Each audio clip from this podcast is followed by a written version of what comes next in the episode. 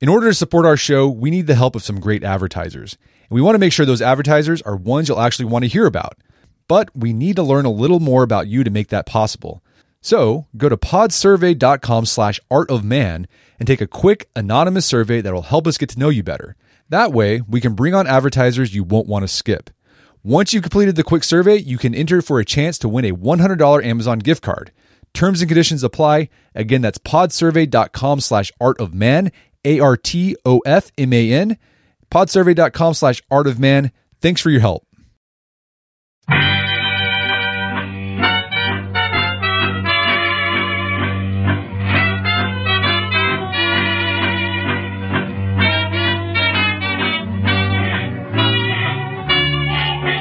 Brett McKay here, and welcome to another edition of the Art of Manliness podcast. Well, it's a new year, and you've likely set some new goals for yourself. Now you just need some motivation to work on them, right? So you read motivational quotes on Instagram, listen to motivational podcaster yell at you for 30 minutes while you commute to work, and you repeat affirmations about crushing it every morning and night. And you start feeling motivated, really motivated. You start to take steps towards accomplishing your goal. But then a few days later, you're not feeling so motivated. And because you're not feeling it, you stop working on those goals. And then you start feeling guilty about not working on your goals. So you return to reading motivational quotes on Instagram to help pump yourself back up to get going again. Sound familiar? Well, if so, my guest today argues that you've likely fallen into the motivation myth. His name is Jeff Haden, and his latest book is The Motivation Myth How High Achievers Really Set Themselves Up to Win. And today on the show, Jeff explains what the motivation myth is and why it's so alluring. We then discuss the real secret of lasting motivation, and no, it's not reading motivational quotes or listening to motivational speakers. Jeff then walks us through specific tactics you can start doing today to help tap into this genuine catalyst for achieving your goals. If you're a motivational junkie that doesn't have a lot to show for all your inspired intentions, this episode is for you. After the show's over, check out the show notes at aom.is slash motivation myth. And now Jeff joins me via clearcast.io.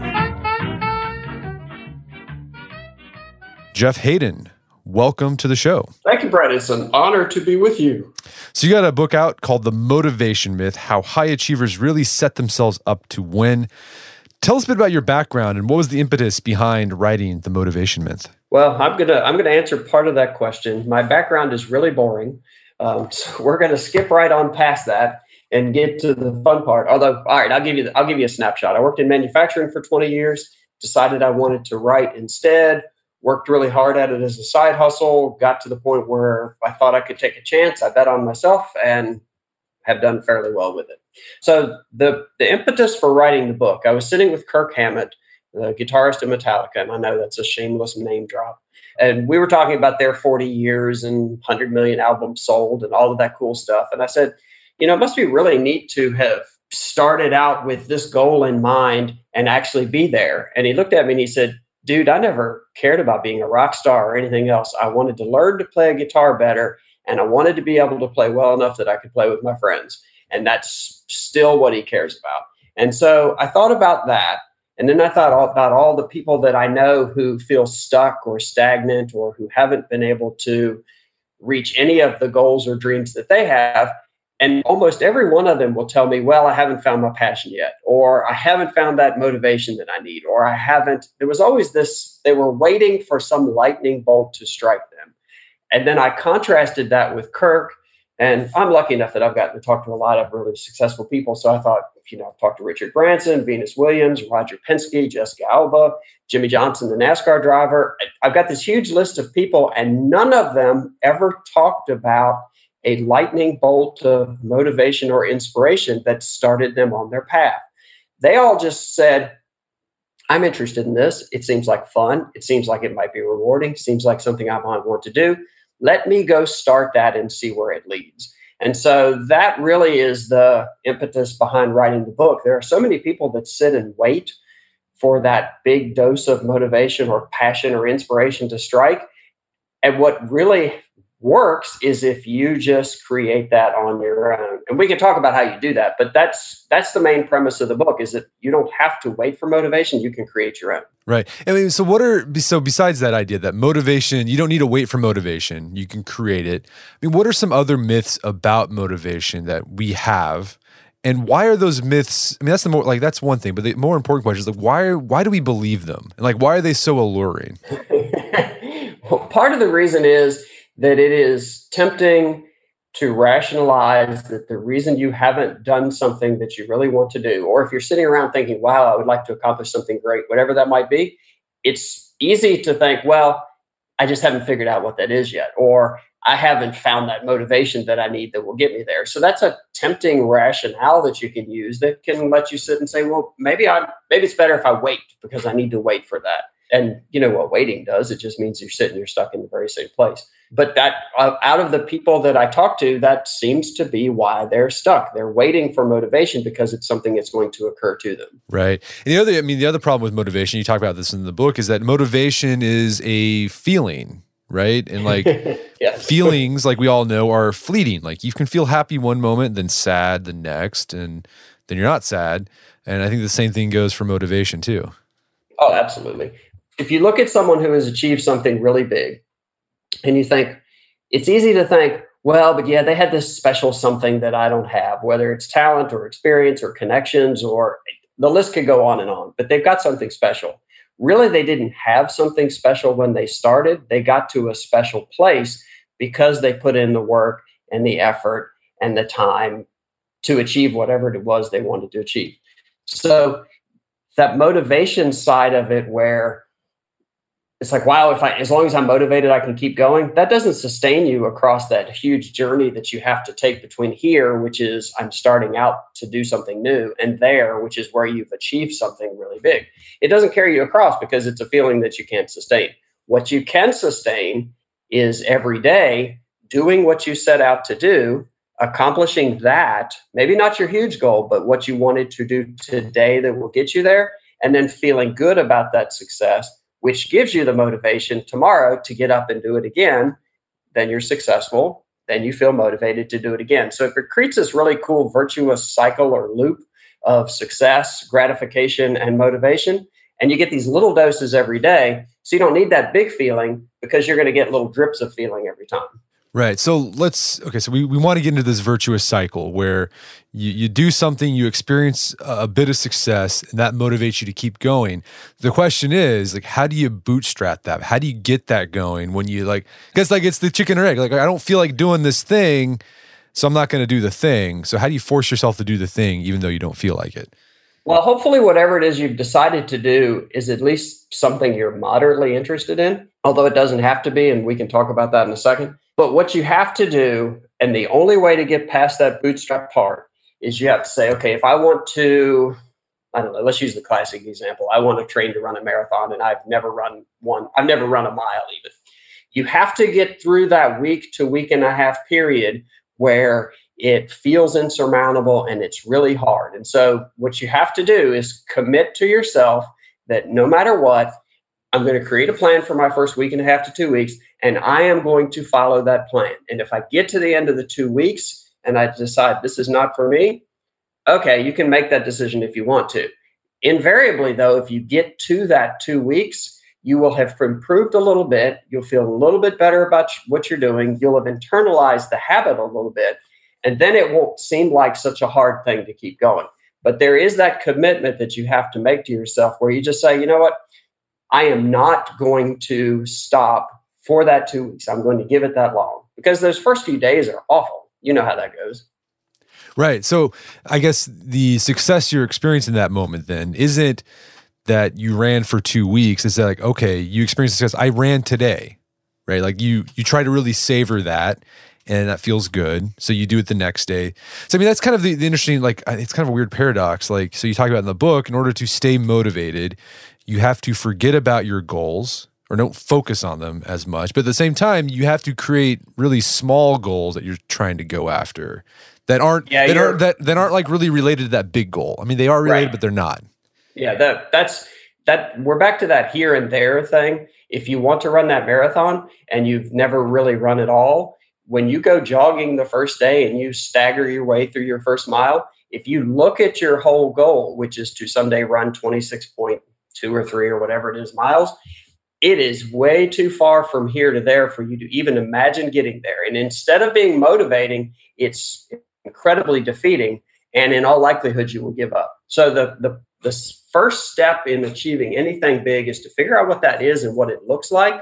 But then to say, okay, that's my goal Now I'm going to focus on the process that will allow me to get there. And it's almost like you set the end goal aside and say, I know that's out there, but it's somewhere in the horizon and it's soft and fuzzy. And I, I can't, I'm not even going to think about that. I'm going to think about today and tomorrow and accomplishing those things. And if you keep going and you keep following your process and you revise and adapt it some to make it fit you and to make sure that it's even as successful as it can be, someday you pop your head up like a gopher and you look and you say, wow, I'm actually really close to where I was trying to go. And of course, that's a really fun and motivating moment. But then you have to put your head back down and say, but I'm not going to worry about that. I'm just going to keep focusing on my daily tasks. Here to there is the quickest way to feel defeated and to quit if you focus on it. If you just focus on today and you do what you have to do today, you're golden. Okay, so you're you're not saying don't make goals. You're saying make make the goal, and the goal directs the process, and the process yeah, is what you should it, focus. And then you forget it, and you focus on process. Right, so it's kind of like that. Was it Thoreau or Thoreau or Emerson said something like that, where it's like build your castles in the cloud, then build the foundation underneath it, or something like yeah, that. Yeah, exactly. I mean, he said it much better than I just did. Um, but that, but that is the that is the premise. So yeah, this is interesting. This idea that okay, you set goals and kind of forget about them, get caught up in the process, and you talk about this interesting research. So kind of goes contrary or against the grain of most you know goal setting advice or success advice. Is that okay? You make a goal, you need to tell as many people as possible so they'll hold you accountable. And then you actually have highlighted research like, no, actually, it's going to make you less likely to do the thing you said you were going to do. So what's going on there? Well, the the difference is in how you describe what it is you want to do. So I live in Virginia, midway roughly on the Appalachian Trail. It's this long hike, 2,200 miles from Georgia to Maine, and lots of people do it every year. And it's it's one of those like bucket list kind of things for hikers. So if let's say that you decide you want to hike the Appalachian Trail, if you tell your friends hey, I'm going to hike the Appalachian Trail. They'll say, oh, that's really cool. What's involved? And then you start talking about, you know, the pack you'll have and the nickname you're going to get on the trail. And you start talking about all the experiences that go along with that. Research shows that the feelings that you get from talking about it actually make you feel like you're part of the way there, which means that you are much less likely to actually do that because all that gratification that you might somehow have gotten has gone away. So while you think you're telling people, hey, hold me to this because peer pressure is a wonderful thing, and you know, I'm going to hike the Appalachian Trail, what you're actually doing, I mean, there's there's research in the research, the, the researchers say when other people take notice of an individual's identity related behavioral intention, this gives the individual a premature sense of possessing the aspired to identity. So that's researcher speak, which I can't write that way. But in my words, it means that you're already getting a big kick out of people thinking that you're hiking the Appalachian Trail. So they're actually less motivated to actually do it. So the key to that, if you feel peer pressure is important to you and you want people to hold you accountable, then don't tell them, well, you can tell them your goal, but then right away say, and so here is what I'm going to do for the next X period of time in order to get there and share what your process is. And then you say to them, hold me accountable to my process. So if you're doing the trail and your process is okay for the next week, I'm going to hike four miles a day, and on Saturday, I'm going to do an eight mile hike up this mountain. Tell people that and then say, hold me accountable to that. Don't say, I'm going to hike the Appalachian Trail because you're already experiencing some of the fun. It's like that research that says that people get some major satisfaction out of planning a vacation and it's almost it almost makes them as happy as having taken the vacation. it's kind of the same thing, it's aspirational. So if you like peer pressure, share your process with people and tell them to hold you accountable to that. Gotcha. So again, focus on the process. Yep. Okay, let's talk about the process uh, a bit. So how do you go about developing a process that one facilitates motivation and two leads you to achieving that big picture goal you have? Probably the easiest way is I don't know if you know the Monty Python movie Life of Brian, but there's the scene where Brian is telling the crowd that they're all individuals, and one person raises his hand and says, I'm not. Um, we are all individuals, but at the same time, there are all these perfectly good wheels out there that we don't have to reinvent. So the easiest thing to do is pick someone who has achieved what you want to achieve.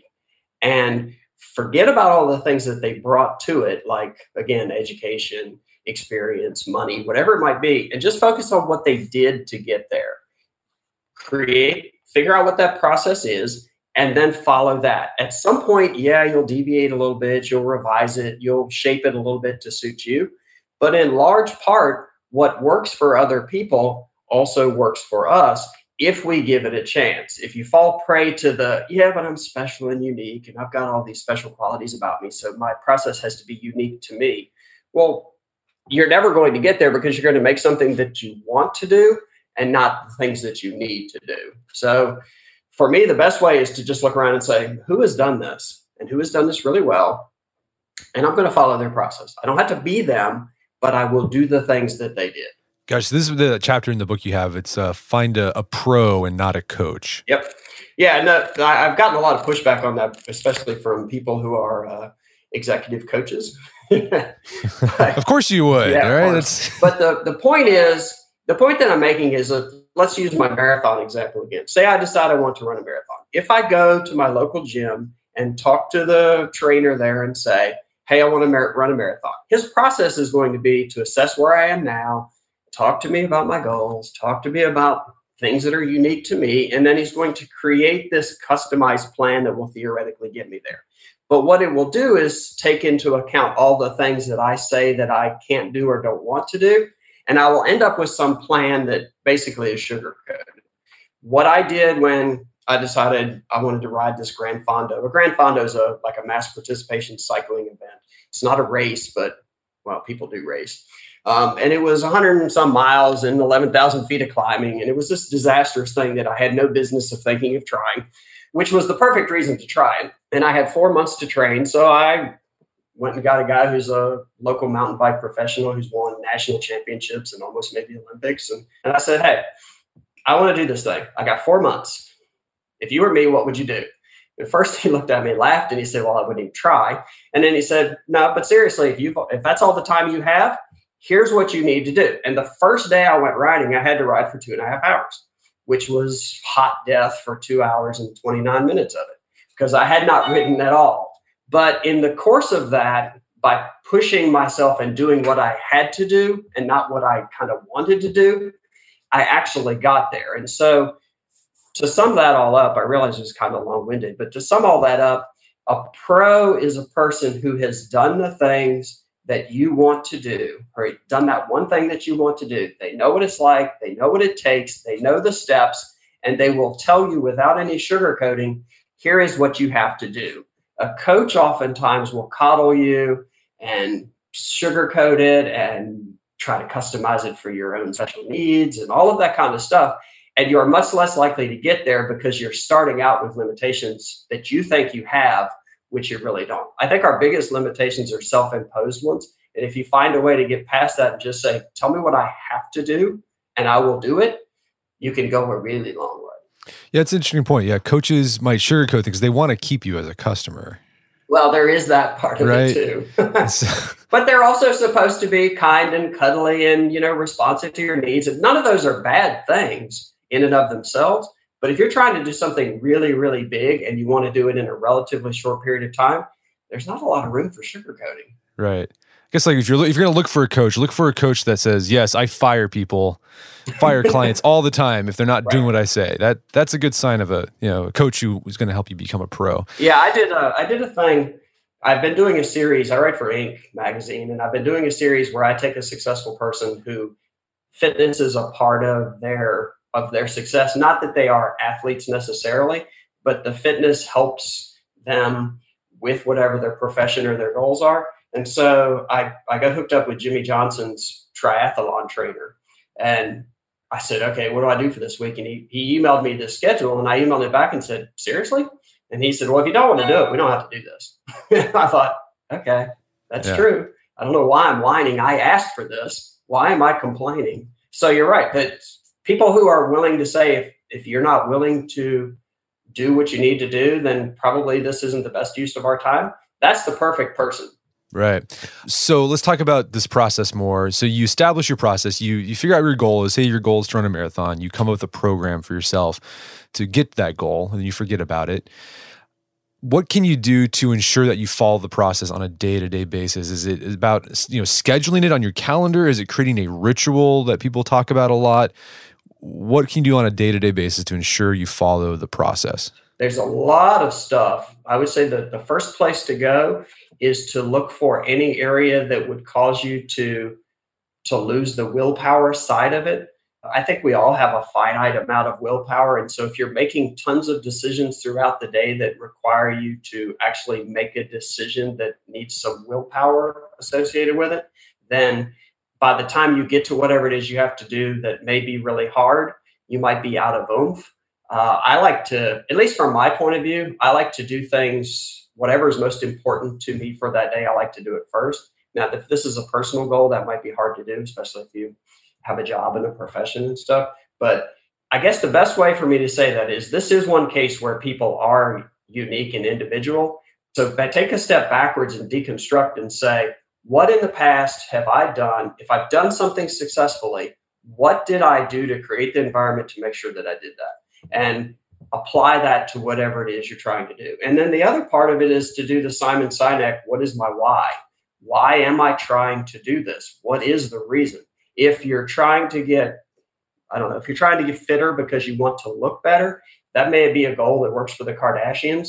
For the rest of us, looking better is too fuzzy of a thing. So maybe you pick out, I want to complete this. I don't know. I want to run a, I want to do a small triathlon in the process of doing that, you will look better because you will get fitter. Or maybe it's I want to lose 15 pounds, or maybe it's I want to be healthier because I want to be a better parent to my kids. There's all kinds of reasons for why, but finding that why is a really important thing and it carries you through those little moments. So what does refining the process look like? So you say you're working the process, but it's not giving you the results you were hoping. Like should you refine on a daily basis, a weekly basis? What does that look like?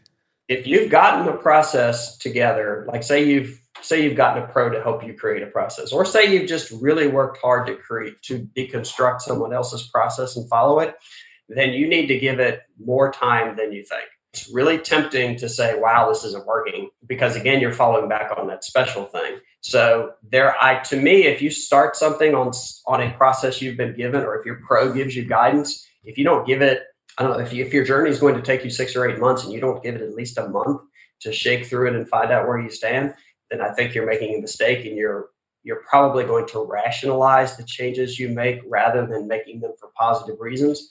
But there does come a time when you can look and say, I wonder if I'm getting as much out of this as I can. With the cycling example, I was in my early 50s when I did that. And I'm 57 now. So I was in my early 50s and the conventional wisdom was that as you get older, you need more recovery time, which I think is true in most cases. But I actually do better with fitness things if I have less recovery time. So I basically rode six days a week instead of three to four to five. And my body responded better to that. So there is some experimenting you can do, but you have to experiment objectively. So if you're, again, if we use a fitness thing, if you're lifting weights and you're trying to get stronger and your gains have started to plateau, you can change your process slightly, but then actually look at the results that you get to identify not how it feels. So if it feels easier or it feels better to work out a certain way, but that's not getting you the goal that you wanted, well, then I don't care about your feelings. I care about your outcome. So I think the, the rule of thumb is wait longer than you think to revise a process because it may just be a matter of time that is what you need.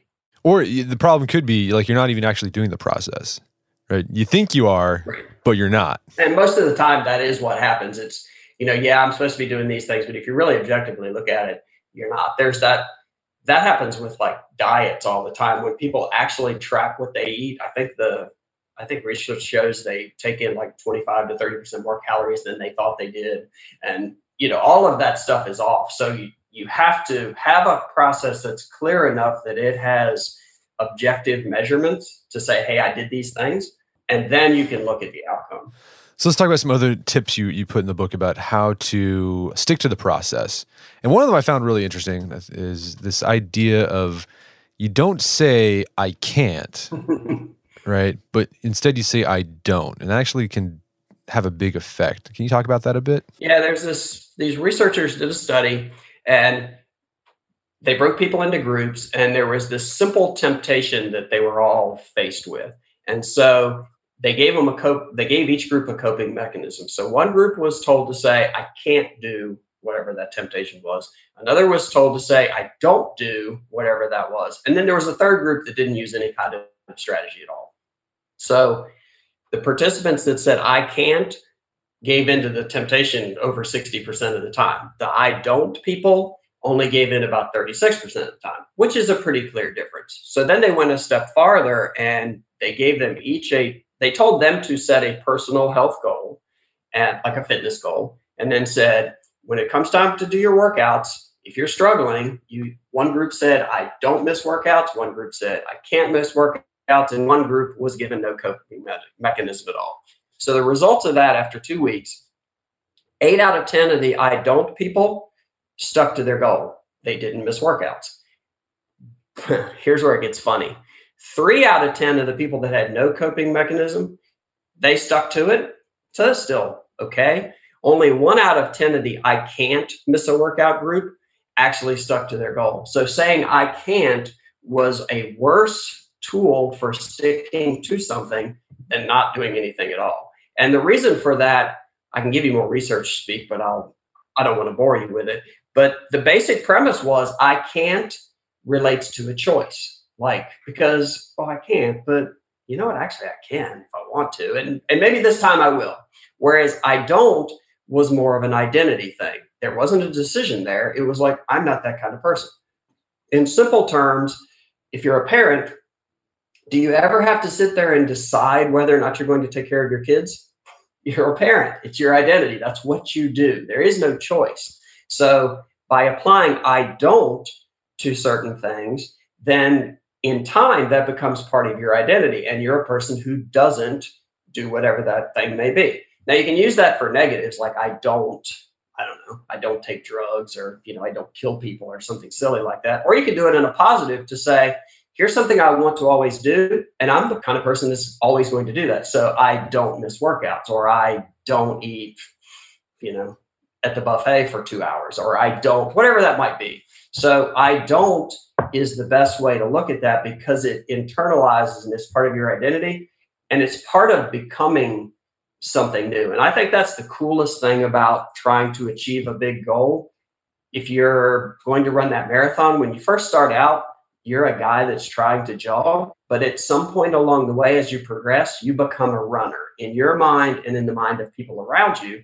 And when that's part of your identity, you're an I don't person implicitly and it makes it much easier to keep going because that's part of who you are. It's not something that you do and have to force yourself to do.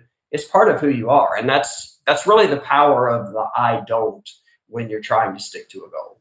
And that's the whole I mean that should be the main goal with this focus on the process thing is get to that point where it just becomes a part of your identity. You just do it automatically. Yeah, it, it, will never be totally automatic, but it gets really close. You know, you go from Kirk Hammett goes from a guy trying to learn to to play guitar a little better to being a musician. That is who he is. You know, I, I started out a guy that was riding a bike and felt terrible about it. And at some point, however gently or mildly I, it was, I felt like a cyclist, recreationally, sure, but I felt like a cyclist. And I felt like I belonged both to a community of people that do that, but that was also an identity I had in myself that helped me I don't know, it actually made me a little more confident and made me feel better about myself because I had gotten to some place and become something. And I, I think that's a really powerful thing. You can set out to achieve a goal, and achieving the goal is fun, but it's almost like buying a new house. Within a couple months, your new house is your old house, and it's no longer as exciting. But if you become something, then you can achieve a goal, but you still get to carry that. But this is the kind of person I am. This is the kind of things that I do. If you are a good parent, you carry that around within you, and that makes you feel good about yourself you can do that with all sorts of other pursuits. Yeah, I mean that's that's one of the the the like, pitfalls of setting goals. Like you set the goal, like you talk about this in the book, and I've experienced my own my own life. It's like you accomplish the goal that you set, and then it doesn't feel as good as you'd hope it would, and it's sort of a letdown. And it's like, why do I keep going? And you you, you see this with success, like you know the uh, Metallica guy, right? Yeah. It's like, why is he like he's sold rock, you know, arenas, stadiums, he's million, but like he keeps going. Or like Warren Buffett, like why does Warren Buffett keep making more money? It's like, well, making more money isn't the goal. He just he enjoys the process right. a lot. Yeah, and, and that's Kirk said he he gave me examples that I won't name of some people that he knew that you know musicians who had had very successful bands did really well for a while and it kind of faded and now they're out on like the summer you know festival tour type stuff which is playing still, six flags excuse me they're, they're playing six flags yeah which is still cool right but he says that he knows some that hate it because they wanted to be rock stars and so now they're not really rock stars and they're playing six flags like you said and so they don't really enjoy that because the goal was to be a rock star, which is not something you can really wrap your arms around. Whereas, you know, musicians, maybe you're high, maybe you're doing really well, then maybe you're playing clubs or something. But if you enjoy playing music and you see yourself as a musician, you're going to go play where you can play and you're going to feel good about that. And that's, you're exactly right, though. You can achieve the goal. And once you're done and you get over that momentary glow, you are left with whoever you are and if whoever you are is the kind of person that enjoys the process and enjoys those daily, hey, I set out to do this and I did it and I feel good about myself and I work, you know, I, it's the front porch thing. I worked hard today. I did the things I wanted to do. I feel good about myself. It was a good day. You can carry those good days for your whole life. So you have another se- section in your book about becoming a serial achiever. And it's not, I thought this was interesting. So first of all, what do you mean by becoming a serial achiever and how's that important to keeping that motivation going? Well, that's a it actually early, early in our conversation you asked me about some of the myths of motivation and that is another one that many people have. They assume that you have to choose one thing whether you find it or whether that lightning bolt strikes you that you will do and that becomes your life's purpose and your life's activity and you'll carry that the rest of your life. And so a lot of people won't start something because they think, well, but I really can't see myself doing that for the next 40 years. So I don't think I'll do that. A serial achiever is someone who says, you know what, I'm going to be, a, I'm using air quotes now like Dr. Evil, but I'm going to be an and. I will be a person who is a, you know, a writer and an entrepreneur and a cyclist and uh, whatever it may be. And you can do those in conjunction, which is a lot harder because most of us don't have time to, to follow five or six different pursuits at the same time or you can set out and say, you know what? I think I'd like to run a marathon and I'm going to work at that. And so I'm going to follow my process. And when I get there and I've run it, I can look around and say, hmm, that was really cool. Now I think I'd like to go run the Boston Marathon. So I'll train for that. Or you might look around and say, that was really cool. And I really enjoyed it and I feel good about that. But I've started to have an interest in whatever else it may be, cycling. I think I'm going to go to that. People assume that switching to some other pursuit means that you wasted all that time that you put into the initial pursuit and that's that's so far from correct because you carry all the experiences with you you carry some of those skills with you you carry the the knowledge that you know how to follow a process and and achieve something really big which is a confidence inspiring thing in and of itself. You bring all those experiences with you to whatever it is you do next. So if you decide you want to try something and you spend five or six years achieving a certain level of skill and accomplishment, it's okay to then look around and say, you know, this was really cool, but I think I want to do that. When you started Art of Manliness, did you picture yourself doing podcasts? Uh, there weren't even podcasts. They didn't exist, right? You didn't have an idea. So you cruise along, you're doing your thing, you look at that and you say, you know what? I think I want to learn how to do podcasts. I want to learn how to interview people better. I want I want to I want to provide something to my audience in a different format, and I'm going to learn how to do that. That's cool. There's nothing wrong with that. So the idea of serial achievement is just that your life can be broken down into different stages where you accomplish a number of really cool things that you're interested in, and you carry all those with you. And if our goal is to be happy and fulfilled, which I hope it is, then why would you give up a chance to spend four or five years feeling happy and fulfilled if you had the chance? Are there any people you've interviewed and talked to over the years with your work that are you know good examples of serial achievers? Uh, Venus Williams is a really good one. Clearly, she's a, a great tennis player, but She has a design company where she does interior design for hotels and health clubs and places like that. She has a clothing company where she designs clothing, clothing and things. She's gotten a master's degree in, in some kind of design. You know, she's the perfect example of an and because she's a tennis player and an entrepreneur and a student and a designer. And people criticized her for taking time off years ago to follow some of those pursuits because it's like, wait a minute, you're a tennis player. You should only be a tennis player. And she said, you know, my life is not just tennis. My life is my life, and it should follow the paths that I want to take.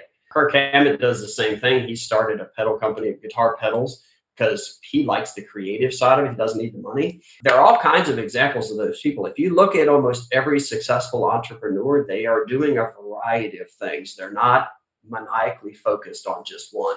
And if you look at the people around you that are just happy in their lives, they have several things that they do, all of which combine to lead them to this happier place. So let's talk about this idea of working your number. This kind of goes along with sticking to your process. Where that, where, what do you mean by work your number, and how does that boost motivation? Well, there there are some things that that you can do that really are just a process, are just a how do I say this?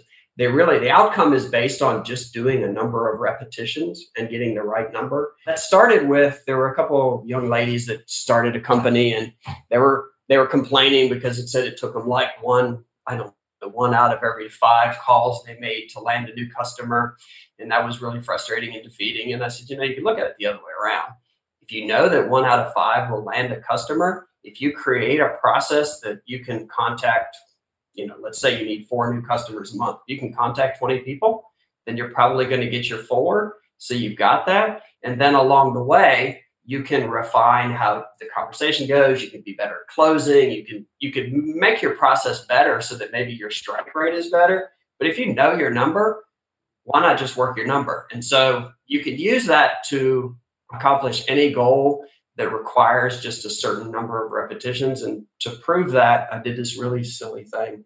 I decided it would be fun to do 100,000 push ups in a year. So I broke that down into 374 a day. I also did sit ups along the way, but I did half as many sit ups because I just hate sit ups. There was no tangible outcome to doing all those push ups other than I got in better shape. But I just wanted to prove to myself that I could rack up a really big number by deconstructing it and making it a small number per day. And the cool thing is, along the way, I learned a little bit about myself. I learned what triggers cause me to not want to stick to a process. I learned how to overcome some of those things. I learned how to construct my day so that it made sure that I accomplished that.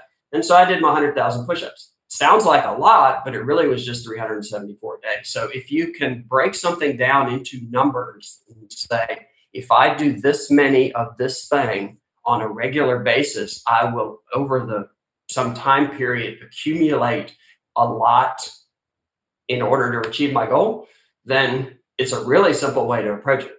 Like I'll give you one other example. If I decided I wanted to ride that Gran Fondo again, I've ridden enough now, and I haven't ridden a bike in uh, six or eight months now, other than casually. But if I decided I wanted to go do that, I know that I need to put about 2,000 miles in my legs over a four month or so period, and I'll be fine. So that would be my number. So I would just create a process that says, okay, I'm going to get that much cycling in and I know I'll be good. Sounds really weird, but it's a really simple way to approach something and it gives you a very clear path to follow. I love it. Well, Jeff, this has been a great conversation. Where can people go to learn more about the book and your work? Uh, write for Inc. So if you go to inc.com and search my name, there's about 1,500 articles there.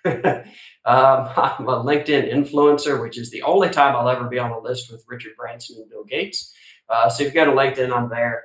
Um, and then my website is jeffhaden.net. Somebody, I cannot imagine there is a Jeff Haden out there that has accomplished anything worthy of having a website, me included, but nonetheless, there's somebody's got the .com.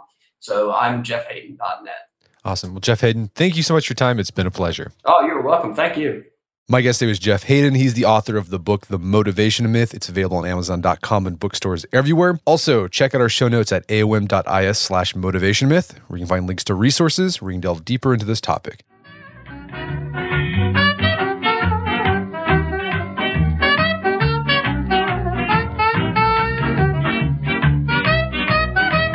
Well, that wraps up another edition of the Art of Manliness podcast. For more manly tips and advice, make sure to check out the Art of Manliness website at artofmanliness.com. If you enjoy the show, you've got something out of it, I'd appreciate it if you take one minute or two to give us a review on iTunes or Stitcher. Helps out a lot. And if you've done that already, thank you. Please share the show with a friend. As always, thank you for your continued support. Until next time, this is Brett McKay telling you to stay manly.